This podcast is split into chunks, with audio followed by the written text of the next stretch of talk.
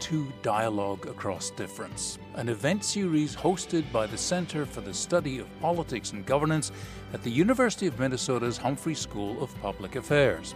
Join us as Centre Director Larry Jacobs and guests engage in conversations across the political and policy spectrum on issues of the day.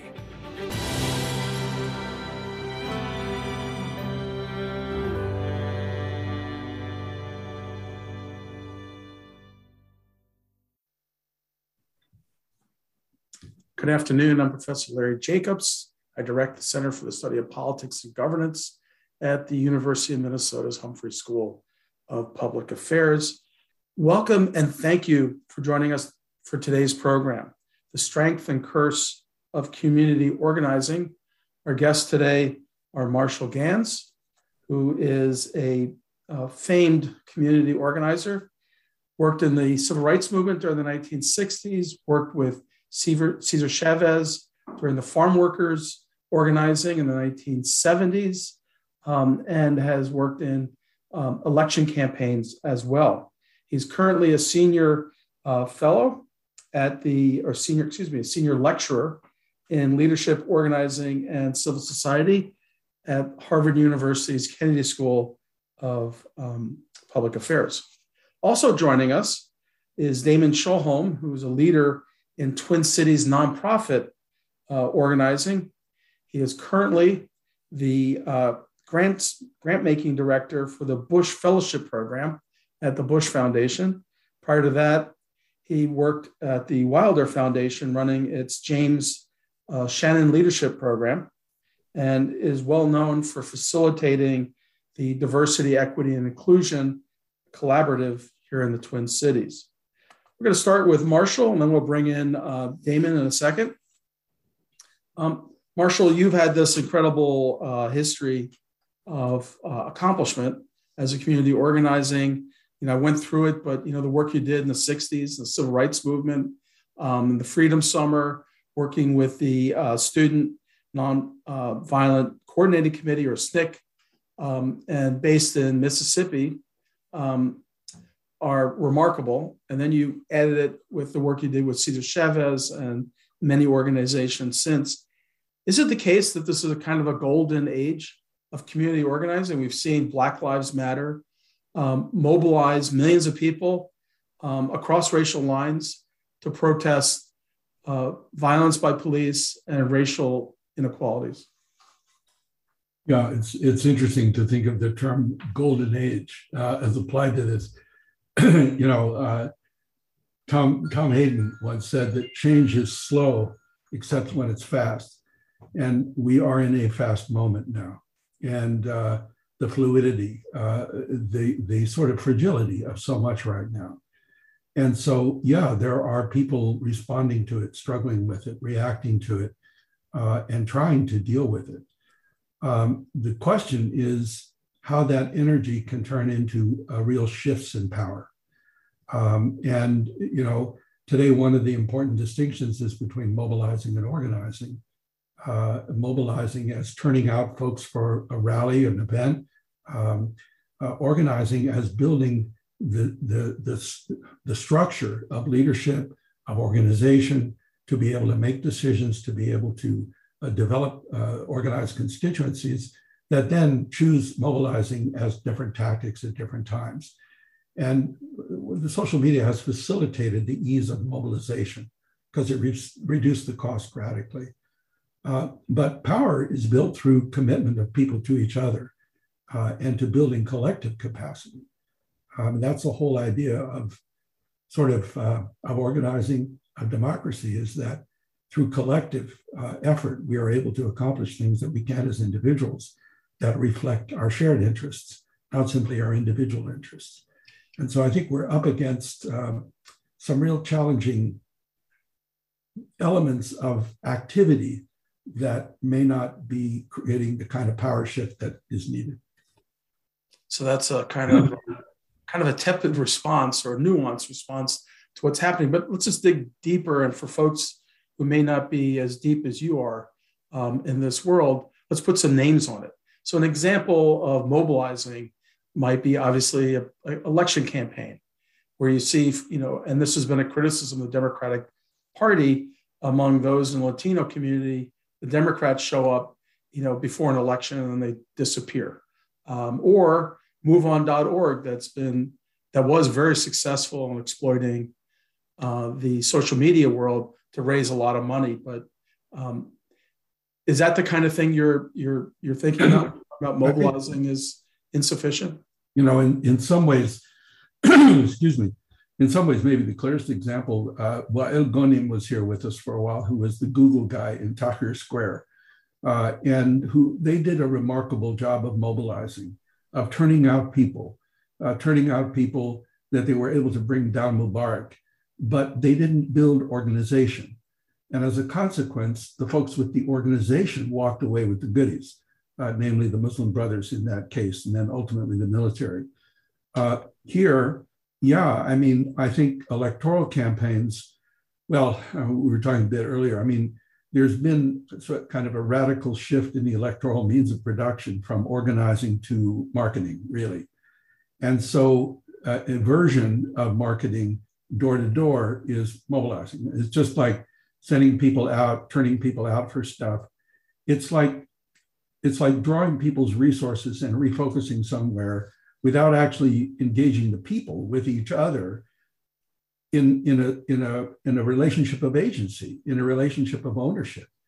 So it winds up like mobilizing resources as opposed to organizing people. And, and that's a, uh, a, big distinction. Uh, and yeah. So when you're talking about organizing, you know, just drawing on your own experience, you're thinking about uh, the work that was done in the South during the civil rights movement, in which folks who had been, um, you know, the target of vicious racism, um, African Americans, were brought into a relationship with each other. They stood together. They they they came to understand themselves as a group, as a collective. Is that what you have in mind? Well, yes, because the theory of change is based in uh, building a powerful constituency. In other words, that that numbers can matter, that people can matter, uh, and that collective effort. So you build a powerful constituency. That's how you begin to shift power. Uh, let's say the Montgomery bus boycott. If it had been won by a lawsuit, uh, the bus might, buses might have been desegregated, but power wouldn't have shifted. The fact it was won through a boycott meant that that whole community became empowered, individuals in it, the whole community, and it created a power shift to then go on to the next thing and the next thing and the next thing. So organizing is about building power and sustained power, not just momentary transactional event. Um, there's a place for both. I, I, you know, don't want to say that, but that's, and I'm thinking about labor organizing has always been like that. A lot of the community organizing uh, builds sustained uh, power, like groups like uh, Isaiah or Lucha or organizations like that. Uh, politics, you know, I, there, I don't know, there was, never really was this golden age, but it was much more dependent on organizing people in a sustained way, whether it was through a political machine or a political party. And then it shifted to where it's now really monetized and it's all about marketing to individuals. And what you described, people show up for the election, then they're gone. Um, well, the candidates don't have an interest in sustaining a, a, in a sort of an ongoing source of accountability, even if it could be a source of power.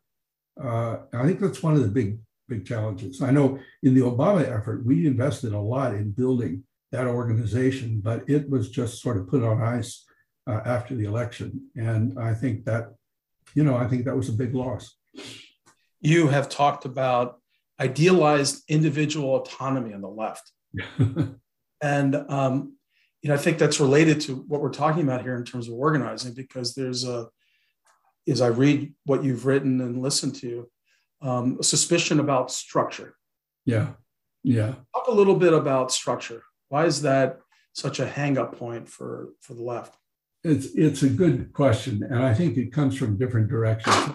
The classic in this area was written by Jo Freeman, feminist sociologist in 1972 and it was called The Tyranny of Structurelessness. And what she was writing about was when, when folks get together to try to do something together, but view structure as problematic, no, no, we don't need rules. No, we don't need all that. Um, then what happens is structure gets formed, but informally, not formally. And so then we sit around and say, well, who decided that? And then the factions develop because it's not transparent, it's all off the books, and it becomes paralyzing. You know, structure, I mean, just the word comes from the Latin, you know, construct, to build. Structure is about building something. And when you get right down to it, it's simply the, the commitments we make to each other about how we're going to work together uh, if we're going to do collective work. And, and so this, this resistance to structure is a resistance to building of collective capacity because structure enables coordination. Now, structures can be imposed upon us, you know, which we don't like uh, because they're coming from the top down. But then we have to be responsible for building our own structures so that we can coordinate, make decisions, strategize, hold one another accountable. And I think, in a way, the sort of elementary piece, uh, the core piece, uh, Albert Hirschman's book, Exit, Voice, and Loyalty, is such a helpful way of looking at this that you can deal with system dysfunction through exiting, which is what markets do, or through the exercise of voice in return for loyalty. I join, I become a member, I get voice, but then I need to also respect the decisions that are made through the structures that I've agreed to. Uh, otherwise, you you and and it's that trade-off. And I think people tend to think of it. I'm giving up my autonomy, when in reality you're investing an element of your individual agency in the construction of collective agency, and that's how you can build power. So it's not either or; it's both and. And you know, going back to de Tocqueville, that was his whole argument about how to get beyond narrow self-interest to what he called enlightened self or, or self interest, probably understood. It was through the process of association with others and commitment to work with others. And when that piece is not there, we're not learning, we're not developing the affective bonds, and we're not building the power that we need to do. One of my bugaboos, and I'm sure some folks are going to disagree with this, uh, is I think consensus is highly problematic uh, as a decision making process because it marginalizes dissent, it marginalizes difference. When difference and dissent is critical for a healthy democratic process. I mean, uh, because it, it sort of forces things into kind of a groupthink uh, deal. Uh, and that's what I mean by my individual autonomy is the most important thing in the world. And so if I don't agree, I can stop the whole thing from happening. I mean, I can understand that in the early days of SNCC when people were risking their lives together and made those decisions together. Yeah, but if it's going to be uh, engage a lot of people in an ongoing process of learning and change and so forth, one person, I mean, look at Joe Manchin. Is that democratic? Not much, not from my perspective. And uh, it's not that different, actually. Um, this is very good. And I want to bring in uh, Damon Shoholm in a second, but um, let me just ask you this question because I think it's related. There is a, um, a, a, tremendous emphasis on the importance of the identity of BIPOC, um, Black, Indigenous, and people of color. And I'm curious, given the movements you've been part of, whether you see that as intention with the idea of building coalitions across racial lines, across class lines? Well, you like easy questions, right? This is like like uh, no problem. No, it's it's clearly it's one of the major challenges we face right now, is how to function uh, with a shared, how can I say, a shared. I think any commitment to democracy requires a commitment to diversity. And now the question is, does different is difference then coupled with difference in power as well? Uh, and then when difference becomes the basis for stratification, and certainly race has been that in this country since before its founding, there's no founding, uh, gender has also been significant. Uh, you know, uh, work I do in other parts of the world, religion is pretty, pretty powerful divider in India uh, right now uh, with the Modi regime there. Uh, language in Canada was a whole deal between French and English. Now, I'm not equating. I'm just saying that we, when we work with people other than like us, then we have the work of figuring out what is our common ground. And I think it lies not in sort of abstract ideas, but in our shared humanity. And I think to the extent that we are able to be present to one another as human beings in, in the most basic ways, but on an equal basis. Because if it's not equal, then it doesn't work. And, you know, it's like inviting, oh, we're going to invite uh, all the, we're going to invite poor, poor, folks into the room with the, you know, masters of uh, industry. Uh, and we're going to all talk together and we're going to come up with our shared whatever. I mean, it's it's foolishness because the power outside just reproduces itself inside. And so the prior work is often for communities to build the power they need in order to engage with the rest on an equal or even greater than equal basis. That often requires boundaries that, um, that are necessarily exclusive. Uh, because uh, I, I, often use the example Harvey Milk in San Francisco when when they build that community, they build they bound it as a community, which then could develop its own power and its agency to engage with the other powerful institutions. So I, I think this is part of that struggle uh, because uh, inequality really makes uh, dialogue difficult. I mean, Israel Palestine is another example. Not going to have dialogue with all that power inequality, and so so they're both involved, and I, and you know it's not a uh, neat process, uh, but I think the only way we get through it is to engage with it. I, I think withdrawal or dismissal uh, is the opposite because it involves a whole lot of learning, but it also involves figuring out how to balance power. I hope that's responsive. I, yeah. It is. It's a it's, it's a very uh, nuanced, sophisticated answer to a, a, question that was meant to throw you in the deep end. All right. No, I hope I'm still uh, still getting air. Yeah, you're doing great. Danielle uh, Allen has a recent book called uh, "Difference Without Domination." It's an edited volume. It's really, I think, very helpful uh, in this area.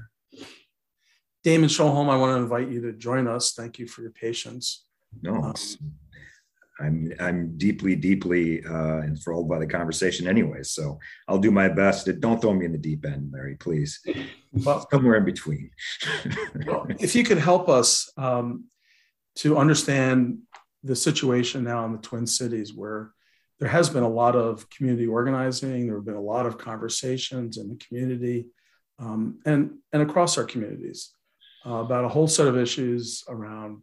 Uh, racial and economic disparities, around police conduct, um, and more. And I'm wondering if you could just relate what you've been hearing from Marshall Ganz, mm. what you're seeing. And I would start with the, the fundamental question, which is Are we looking at kind of this fundamental enduring organizing that Marshall has been referring to? Or do you see it as a more of a short term mobilizing around the elections that will be happening on next week? Yeah, I was really reflecting a lot on on that that point around mobilizing versus organizing, as Marshall was sharing it, trying to sort of discern whether or not I see one or the other more um, prominently in what we see here in the in the community, across the community. I actually believe that there has been significant organizing done that that appears as mobilizing um, for us around some of these issues, but um, I appreciate the point that um, the structures are still struggling to sort of take hold. Right. So we have wonderful organizing efforts through great organizations that um, do the work that's meant to help um, create structures that can then take advantage of those mobilizing moments uh, and build power so that they can then continue on uh, past that moment of mobilization. The trick gets to be, uh, I think, that issue around power. So, as Marshall states, power is built through a commitment to each other. And I have to be very honest, I think we're faced with this idea that there's not yet that true commitment to each other across our community. And um, I think if any word has been overused amongst others this last year and a half, it's been reckoning.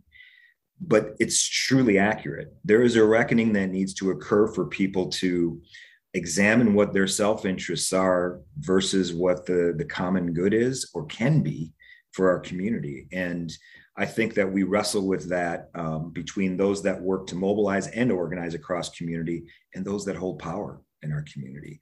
And so there's that dual effort going on of okay, we're trying to wrest, wrestle some power away so that we can start to build more organization that is reflective of the people that um, need its service, if you will, the most. So let, let's be let's make this concrete.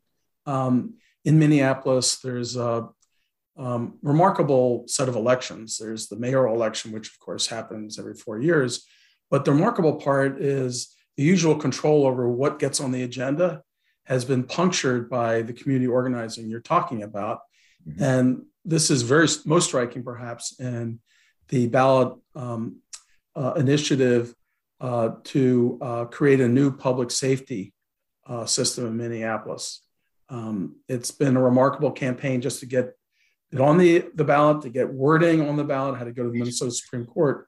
Um, and yet we have polls showing that a majority of Blacks in Minneapolis are not in favor of reducing police. So help me understand, you know, this tension you're talking about regarding um, uh, power and how it's used. Whose power? I mean, is it community organizing groups who are committed to, you know, this this idea and this amendment for a whole lot of reasons versus the people who live in Minneapolis and they see the outcome as threatening to their safety. Yeah, I think it is about sort of like deconstructing the the structures that exist um, to provide people a semblance of safety and security. Um, but it's a deeper issue around how it is that our, our systems don't respond, uh, especially to BIPOC communities, in ways that um, that can make them feel that same sense of security. Um, so there's the divide there. And I think it's interesting, Larry, you bring I, I was just, I caught last week, uh, Nekima uh, Levy Armstrong and DA Bullock were having a conversation, right? Um, and they are both, I think, mobilizers and organizers in our community um, that have been deeply, deeply invested um, in seeing systems change and address, or excuse me, provide better service and access to all communities, but especially communities of color. In Minneapolis, um, where this has been brought up, they are on different sides of that ballot question, right? And one of the the constructs around their disagreement is um, this idea that the structures and the organization wouldn't be sufficient to serve the needs of the community. Um, I, I think it is that is a critical aspect of that question that gets boiled down too often into have police, don't have police. Neither of them is saying either of those things, but that's that's what the narrative gets boiled down to, you know. Well, defund the police, that language did not help that nuanced conversation. I want to bring Marshall back in a second. Before I do, um, Damon, you are one of the real masters of facilitating conversations around diversity, equity, and inclusion. You've done it with many different types of audiences. Um, and, um, you know, I, I admire that work you do.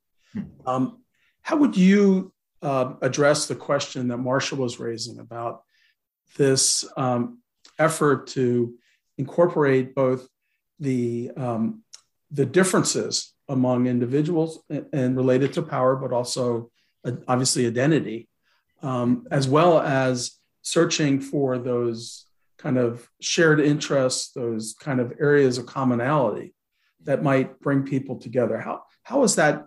How would you assess that in the Twin Cities right now?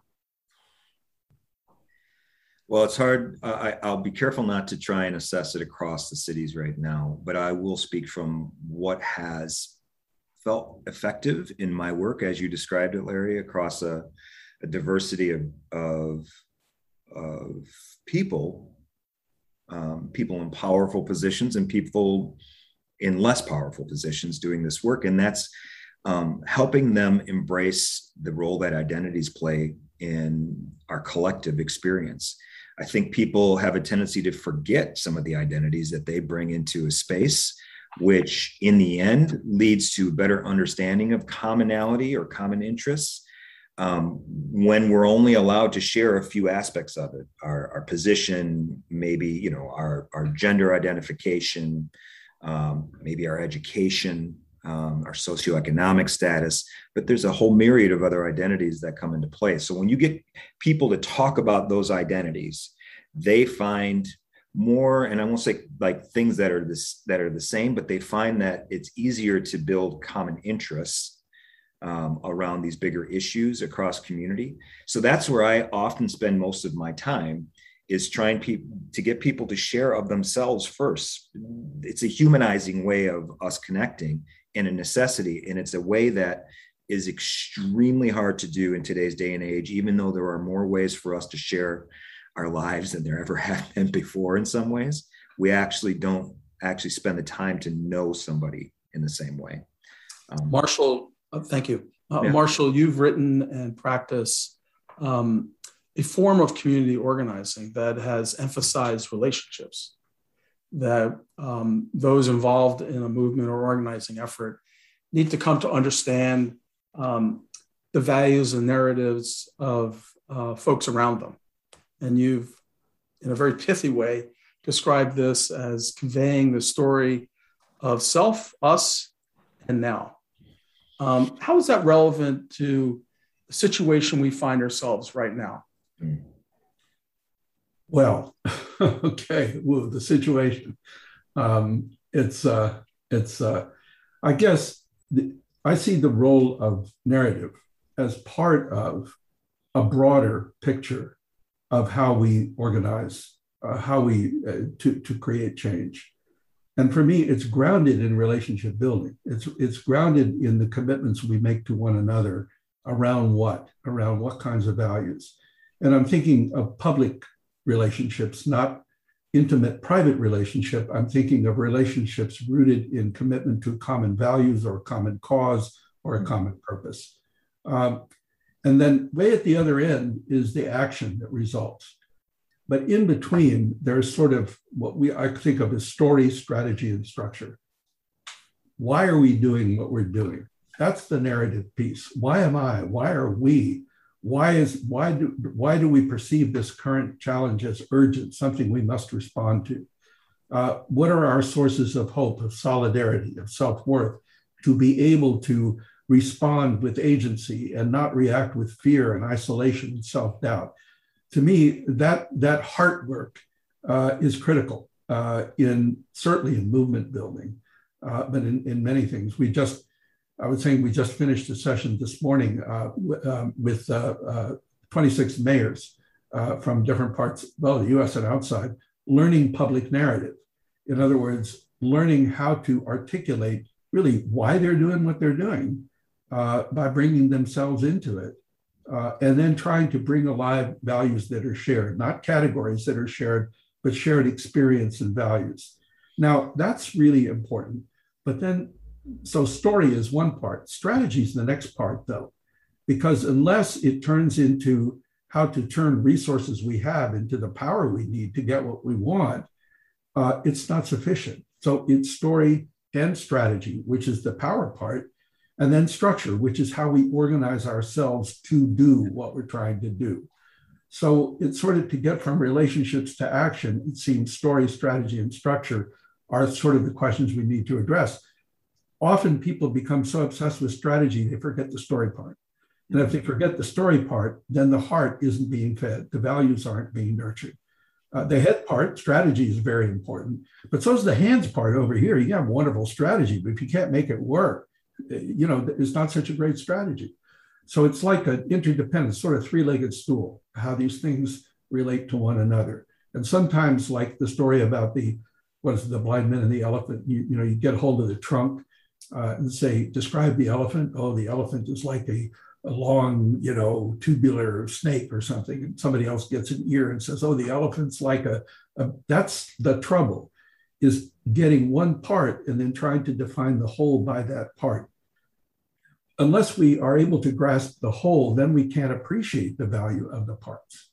See, and that goes to these questions of diversity as well. How do we appreciate the whole within which we can honor, respect, see value in the parts, uh, rather than not get not moving to that place beyond that? I I think that's one of the real um, one of the real challenges. But so, yeah, the hard work really matters.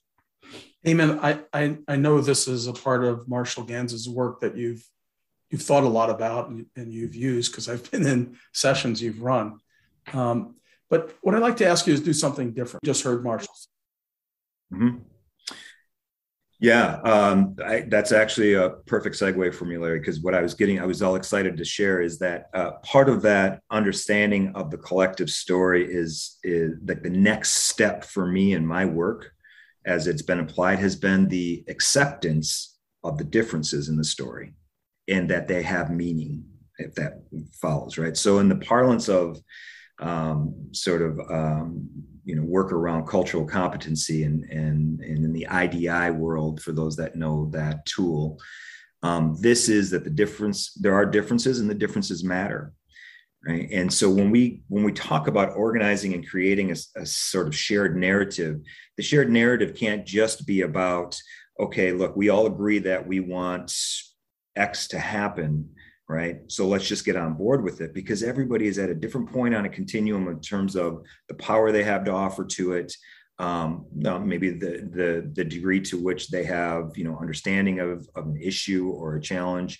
Um, their life experiences will you know will definitely impact how they can show up in certain spaces. So it's it's not it, it's not to say Marshall's construct is simplistic because it's not. It's beautiful. It's it's straightforward and it has nuance in each of those different categories. And one of those nuances that has made a huge difference in the work has been to take the sort of understanding of collective story and the differences that are inherent in it and accept and then begin to work on how those differences make an impact on our ability to change it.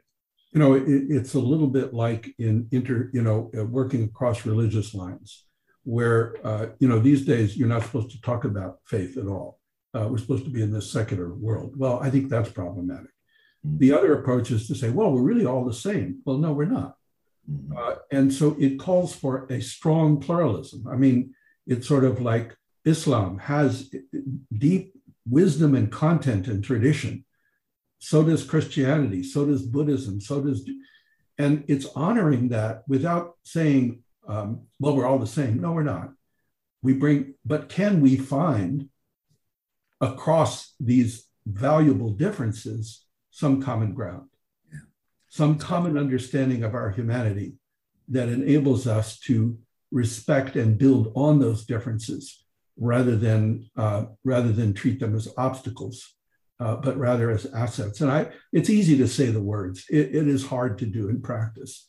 Uh, and um, yeah, it's, it, Cesar Chavez used to say, uh, uh, "Don't invite me to an ecumenical service. Uh, I'll have mass. Come to my mass. You have a seder, and I'll come to your seder. Uh, you have an iftar, and I'll come to your iftar." Mm-hmm. It's sort of yes, we respect, we honor the difference, but we honor, but we honor our humanity too. Mm-hmm. I want to get to uh, some questions that have come in. Um, um, uh, Marshall, one of the questions that came in is how do you compare the current struggles around racial equity uh, with what you experienced in the 1960s? Well, it's hard to compare because, uh, you know, I'm not the person I was in the 1960s. Well, I mean, I'm a later version, shall we say, of the same thing.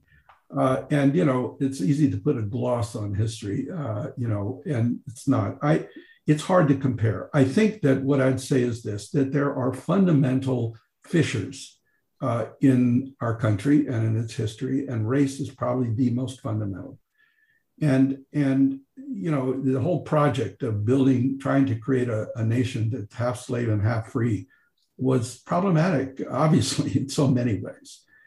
So it's to be expected that, that until some form of actual equality and I'm using the word equality, not equity, because I mean equality. I mean same access to power, you know, same access to wealth, same access to opportunity. Um, until we get to that kind of a place, you know, uh, these fissures are going to keep reopening. And it's kind of, you know, you can look at the Civil War, you can look at uh, at the whole struggle over Reconstruction, you can look at the whole Jim Crow fights in the late 19th century, you can then look at the Civil Rights Movement, and yeah, and and you know, people say, well, have, there hasn't been any progress. No, there's been movement forward.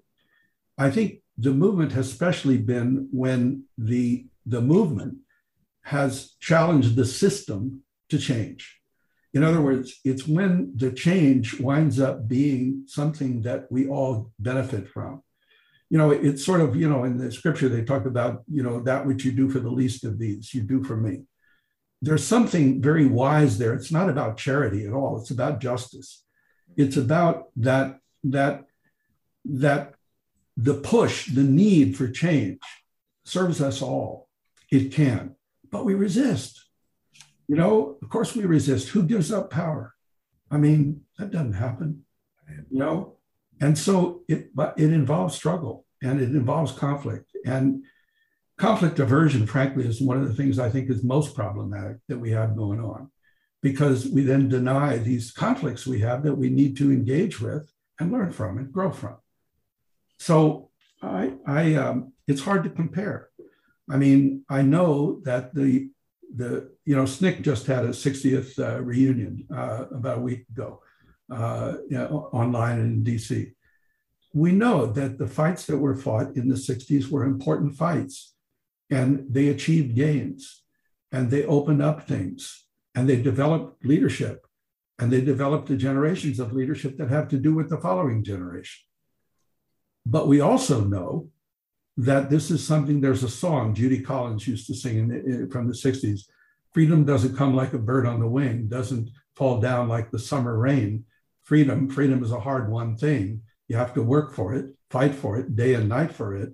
And every generation has to win it again. Pass it on to your children, brother. Pass it on to your children, sister. They have to work for it. They have to fight for it day and night for it. And every generation has to win it again. I think there's a deep truth in that. Hmm. There's a deep truth in that. And it's sort of you you get to this point in the mountain and then you see the next mountain. You know, as long as you're fighting that first mountain, that's what you see. And you get there, and then okay, then it goes down maybe a bit, but then you got it, but it doesn't end. You know, in the Jewish tradition, they talk about tikkun olam, repair of the world. And the premise is that the world, we live in a broken world which means that we need to take responsibility for its repair. And it isn't something that can be accomplished in 10 years or even in a lifetime, but that doesn't free us from the obligation to do it. And, and I think that's kind of kind of where this is. Um, I, I, I don't know. I hope that's helpful. I mean, yeah, this is an important fight right now. Does that mean the 60s didn't matter? No, hell no. The 60s, the struggles of the 60s created a foundation. So, Marshall, um, well, first of all, I want to tell you in the chat, there are a lot of requests uh, for the books, and now there'll be the songs. Judy Collins is a folk musician, um, and we're going to try to uh, scramble to get some of those titles up. Um, but you raised a very important, uh, you raised a number of important uh, points, but I have to tell you, many of my students and many of the folks that I talk to when I go out to give uh, public talk, you know, maybe they're not the first, but eventually they'll say, you know, thank you, but nothing changes. Hmm. Nothing changes. And you've just made the comment that the work you did in the 60s mattered. Yeah. You know, there a whole, there's a whole generation of folks who don't see that, don't recognize that, uh, think it's kind of a cop out. And, and so I want to turn to you, Damon, because I know we've, we've had kind of an exchange about this, about why it is that change is hard to see. Hmm. Why? Because I look around the world and I have to tell you, I see it much like Marshall does. I see the battle in the 50s and 60s producing civil rights and, and then how that is kind of transformed the nature of our struggles. I look at issues like poverty among seniors. Social Security, you know, made huge gains in, in tackling that. The health reform that Barack Obama and Democrats pushed through 30 million people now have insurance. And so I don't understand that idea, nothing changes. Can you help me?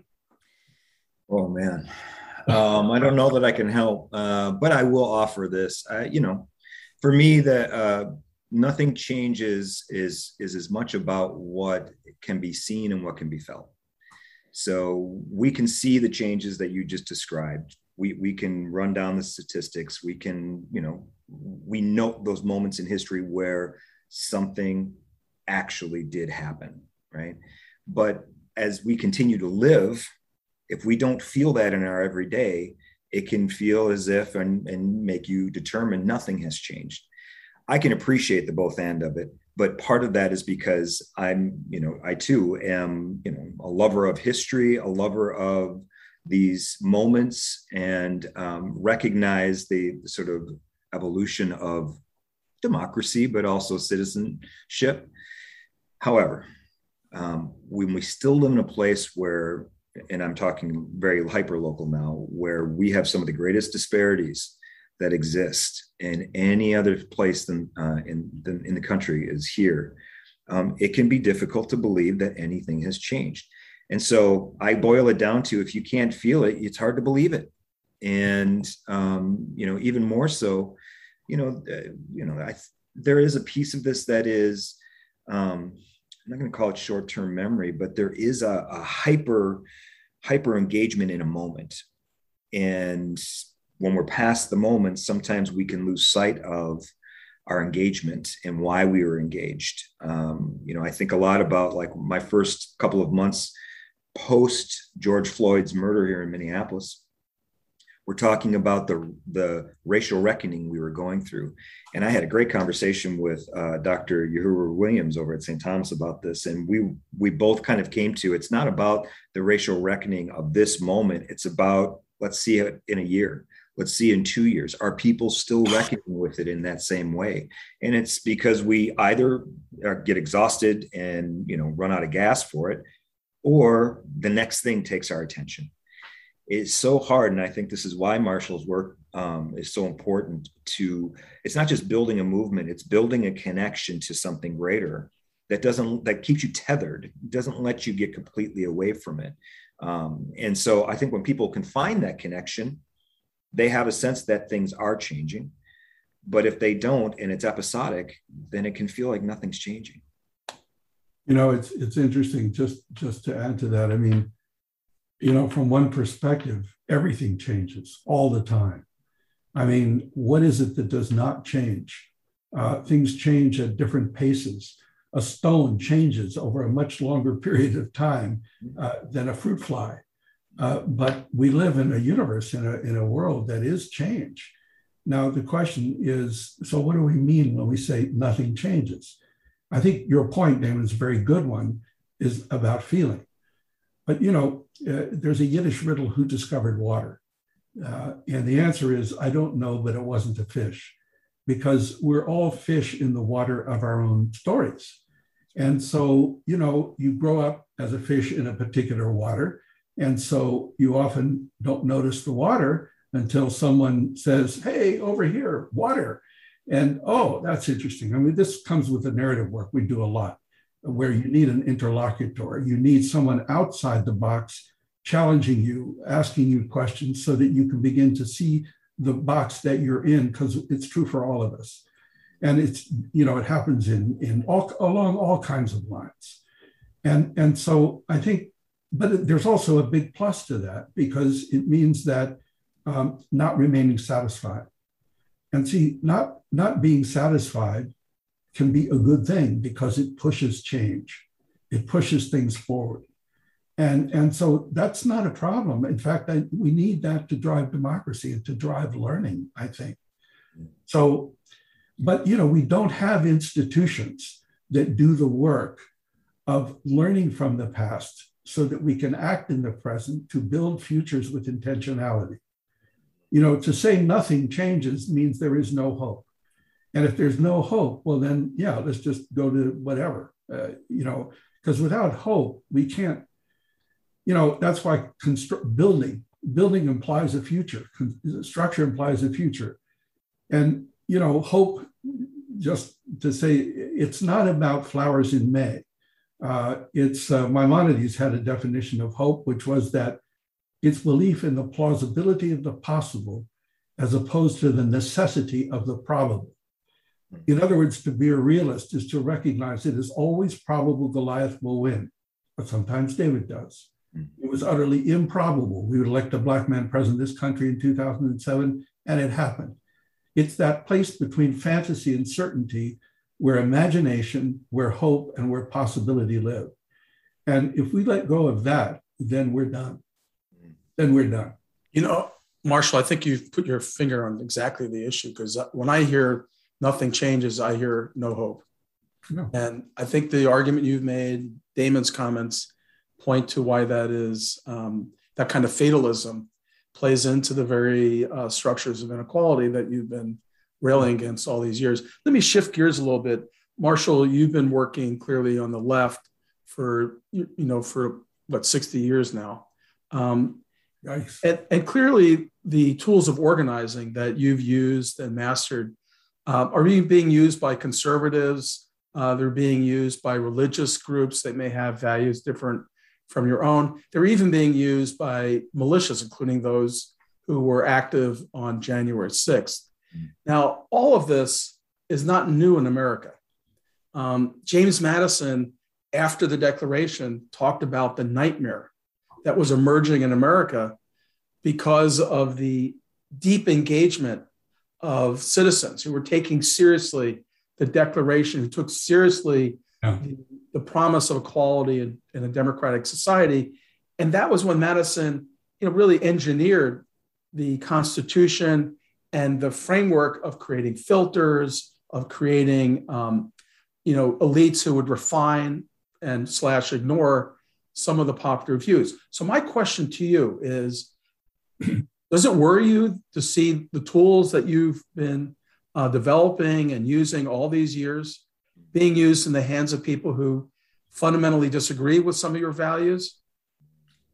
Well, not not so much. I mean, because it has to do with we're human beings, uh, and much changes. But you know, we have our fears, we have our hopes, we have our loves, we have our families, we or we don't, and and you know, there's some pretty basic kind of stuff there, and you know, um, and so know, the basic tools, things like relationship building, storytelling, uh, strategizing. I mean, that didn't just get invented.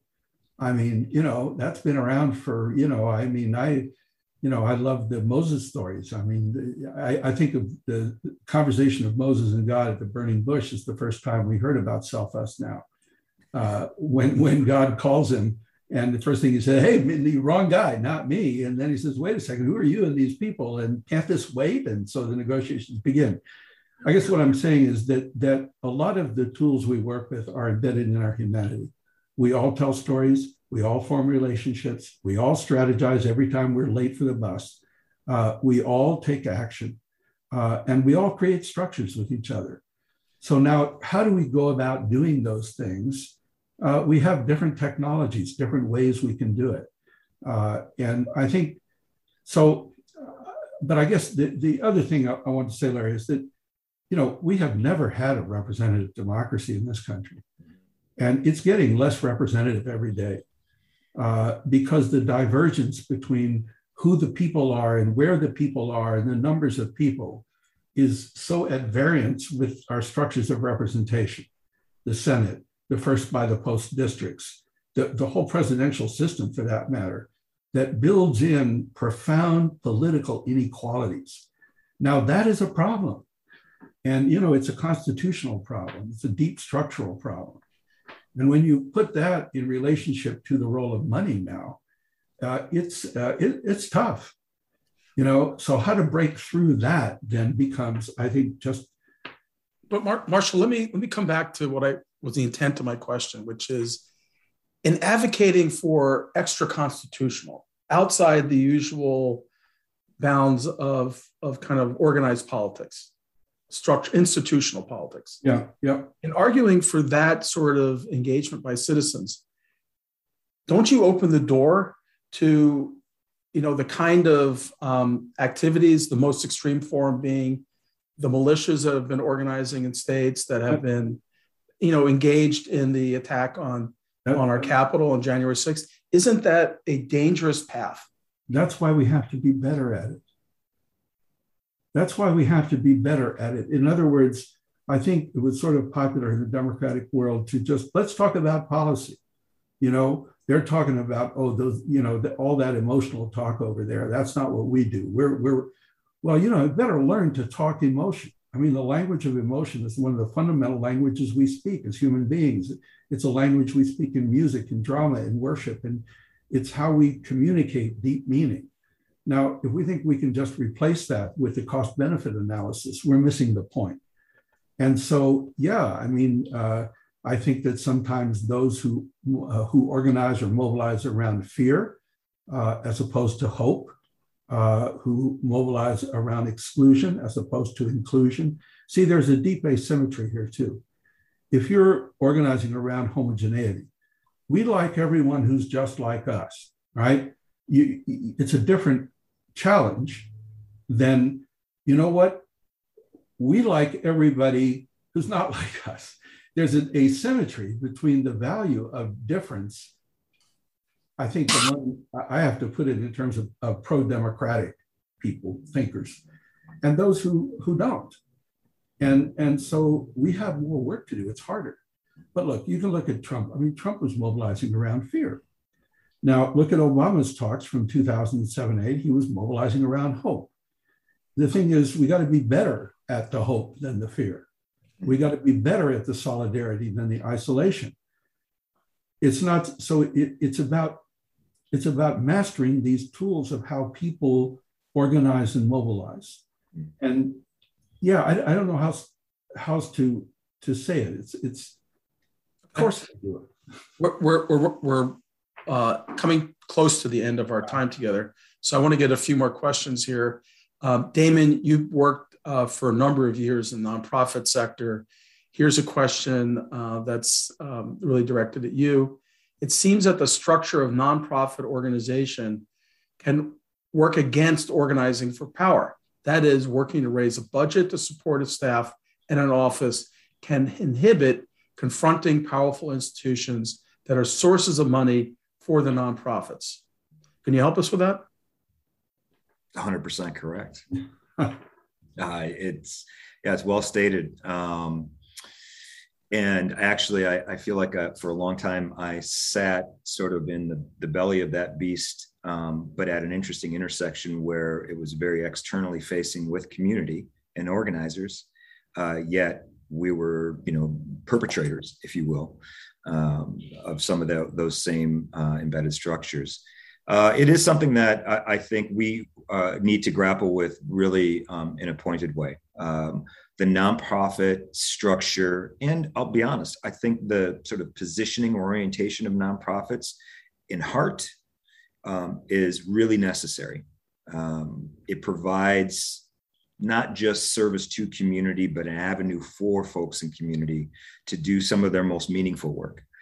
Um, that said, uh, the model by which we go about funding um, those efforts uh, is at the very least problematic. I actually think Marshall did a great job of speaking to it in some ways on um, in a recent article where he talked about you know sort of like uh, having this idea of nonprofits um, work much like private uh, wealth does, right? And um, so they are a different conduit for private wealth to insert itself into some of um, these very public uh, spaces. While that's been useful because some people's orientation to have private wealth is about the greater good, so they're spending their money that way.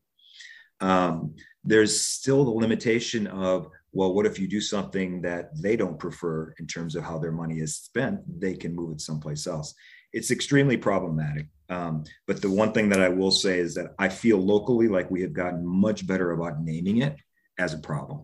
And you know it's sort of like all the steps you know that go into a recovery process. First you've got to name that there's a problem and then you can start to address how how to get after it. And one of the ways that i think we've been getting after it locally is is to um, um, number one to get to philanthropy a little bit and ask them to start being different about how they share money are transparent about how it is they they allocate their resources and then limiting the number of structural hoops they jump they make people jump through to access them uh, and then I think that the the interesting thing um, that actually relates to mobilization is that we are doing a better job of mobilizing uh, people to share their resources with us um, without it having to be huge contributions and only through a couple of avenues. There's lots of ways to do it now that um, I think nonprofits are tapping into and uh, will be necessary. The last thing I'll say around this um,